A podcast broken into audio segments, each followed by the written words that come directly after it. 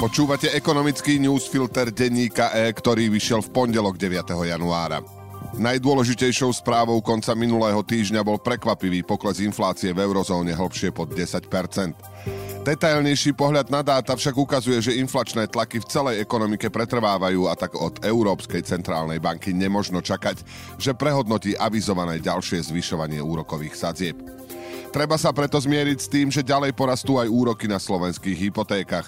Neznamená to však, že ľudia, ktorým končí fixácia alebo sa chystajú kúpiť nehnuteľnosť na úver, musia bezmocne čakať, kým im banka oznámi nové vyššie sadzby. Už teraz sú na trhu možnosti, ako si zabezpečiť tie súčasné. Posviatočný ekonomický newsfilter má 1150 slov a pripravil ho pre vás Radoslav Tomek. Ja som Braňo Bezák.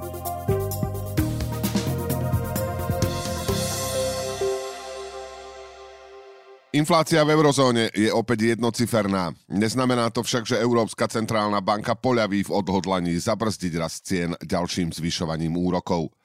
Rast cien sa v decembri spomalil na predbežných 9,2% medziročne z novembrových 10,1%, informoval v piatok Eurostat.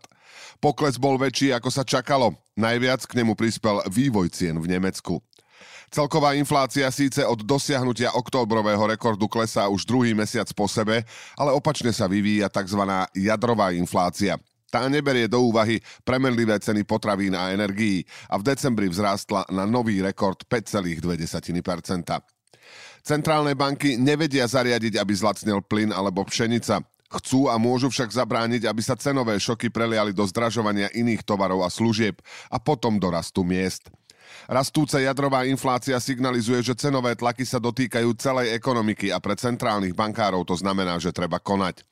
ECB minulý rok zdvihla svoju základnú refinančnú sadzbu z nuly na 2,5%, naposledy v decembri o 0,5% bodu. Retorika po poslednom menovo-politickom zasadnutí v minulom roku zostala tvrdá. Šéfka ECB Christine Lagardová hovorí o ďalšom polpercentnom zvýšení sadzieb vo februári a možno ešte jednom rovnakej magnitúdy na ďalšom zasadnutí Rady guvernérov. Jej portugalský člen Mário Centeo piatkové čísla opísal ako celkom pozitívne.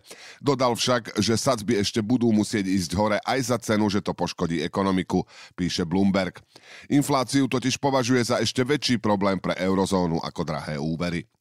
Aj podľa najnovších údajov patrí Slovensko medzi členov eurozóny s najvyššou infláciou. Ceny rástli rýchlejšie len v troch pobaltských krajinách. Celková medziročná inflácia podľa európskej metodiky v decembri nepatrne klesla na 15% z novembrových 15,1%. Vrchol inflácie môže mať eurozóna už za sebou. Potrvá však roky, kým sa rast cien vráti k dvojpercentnému cieľu centrálnej banky. Bez ďalšieho zvyšovania úrokov to nepôjde, čím sa dostávame k druhému bodu dnešného newsfiltra.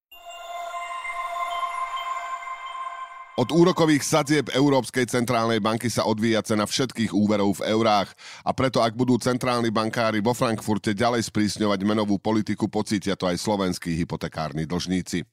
Na trhu však sú možnosti, ako si zabezpečiť aspoň súčasnú úrokovú sadzbu. Mariana Onuferová sa pýtala hypotekárnych špecialistov, čo by odporučili ľuďom, ktorým sa končí fixácia nízkej úrokovej sadzby alebo ktorí zvažujú úver na kúpu či stavbu nehnuteľnosti. Tu sú niektoré odpovede. Slavomír Molnár z Prosajt Slovensko odpovedal, za najlepšie riešenie považujem schválenie refinančnej hypotéky teraz s aktuálnymi podmienkami. Nechať dobehnúť aktuálnu fixáciu a potom sa rozhodnúť, či je výhodnejšie ostať v materskej banke alebo načerpať schválenú refinančnú hypotéku. Treba si však dať pozor na to, že štandardný čas čerpania hypotéky je 6 mesiacov od jej podpisu. Marian Búlik z OVB Allfinance Slovensko radí záujemcom o novú hypotéku toto. Ako prvý krok odporúčam čo najskôr si nechať preveriť a prepočítať svoje finančné možnosti. Mnoho ľudí má výrazne skreslenú predstavu o tom, čo im banky akceptujú ako príjem a akú maximálnu výšku úveru by vedeli získať. Ideálna fixácia hypotéky je 5-ročná, úrokové navýšenie oproti trojročnej fixácii je priateľné. Bruno Gábel z ProHypo radí záujemcom o hypotéku toto. Pokiaľ má klient záujem o kúpu bytu, bojí sa zvyšujúcich úrokových sadzieb a nenašiel ešte vhodnú nehnuteľnosť, odporúčal by som mu schváľovať úver v Unicredit Bank, respektíve ČSOB. Tieto dve banky vedia schváľovať úvery na tzv. nešpecifikovanú nehnuteľnosť. Po schválení úveru máte zafixovanú súčasnú úrokovú sadzbu do 12 mesiacov. Banka môže upraviť výšku úroku vzhľadom na hodnotu nehnuteľnosti, ktorou sa klient rozhodol ručiť. Keď Andrej Svorenčík, slovenský ekonóm pôsobiaci na prestížnych svetových univerzitách, poslal redakcii denníka E svoj graf, povedal, že má výbušný potenciál. Ukazuje totiž, že sektor kultúry a kreatívneho priemyslu počas prvého roka pandémie krvácal o mnoho menej, ako sa všeobecne očakávalo. Podiel tohto sektora na hrubom domácom produkte klesol v roku 2020 len nepatrne na 1,68%. V zásade v súlade s fluktuáciou predošlých rokov. Poklesla produkcia reklamy či scénického umenia. Naopak prekvapil takmer 15-percentný rast produkcie v oblasti umeleckého vzdelávania aj nárast vo vizuálnom umení. Údaje prekvapili zrejme každého, kto dosah pandémie na sektor vnímal prostredníctvom zatvorených divadiel a zrušených koncertov. Kontrast nemôže byť väčší pri pohľade na výkony cestovného ruchu, ktorého podiel na HDP sa prepadol o polovicu. Možné vysvetlenia sú dve. Bude sektor odolnejší, ako sa každému zdalo, alebo oficiálna štatistika nedokáže zachytiť všetky jeho súčasti. V neprospech druhého z nich však hovorí to, že podobný vývoj ukazuje aj kultúra v Česku. Samozrejme, podiel na HDP nie je jediným ukazovateľom zdravia nejakého sektora a kultúry zvlášť. Hudobníci, ktorí cez pandémiu živorili, sa môžu z grafu oprávnene smiať. Je však dobré, že štátni analytici, Svorenčík je zakladateľom Inštitútu kultúrnej politiky, sa vrtajú v dátach. Bez ich využitia nebude nikdy štátna podpora efektívna a cielená. Pandémia ukázala, že ministerstvo kultúry o tej súkromnej časti svojho svojho sektora veľa nevedelo. Tri krátke správy na záver. Svetové ceny potravín v Lani narástli v priemere o 14%, čo je nový rekord od roku 1990, keď organizácia OSN pre výživu a poľnohospodárstvo FAO začala zostavovať svoj index.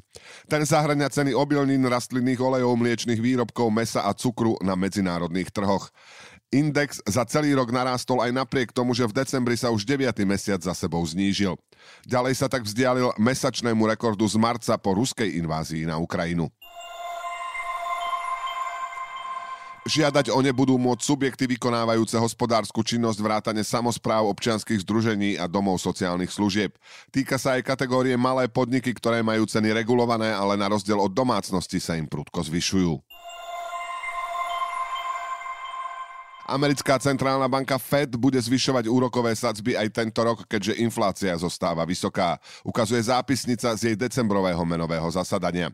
Podľa predstaviteľov banky by nebolo vhodné začať tento rok znižovať základnú sadzbu na federálne fondy, ktorá sa v decembri vyšplhala na 4,25 až 4,5 Fed vtedy zvolnil tempo sprísňovania menovej politiky, avšak najnovšia správa ukazuje, že centrálni bankári majú obavy, aby to verejnosť neinterpretovala ako odklon od agresívnej protiinflačnej politiky. Ekonomický newsfilter dnes pre vás pripravil Radoslav Tomek. Do počutia zajtra.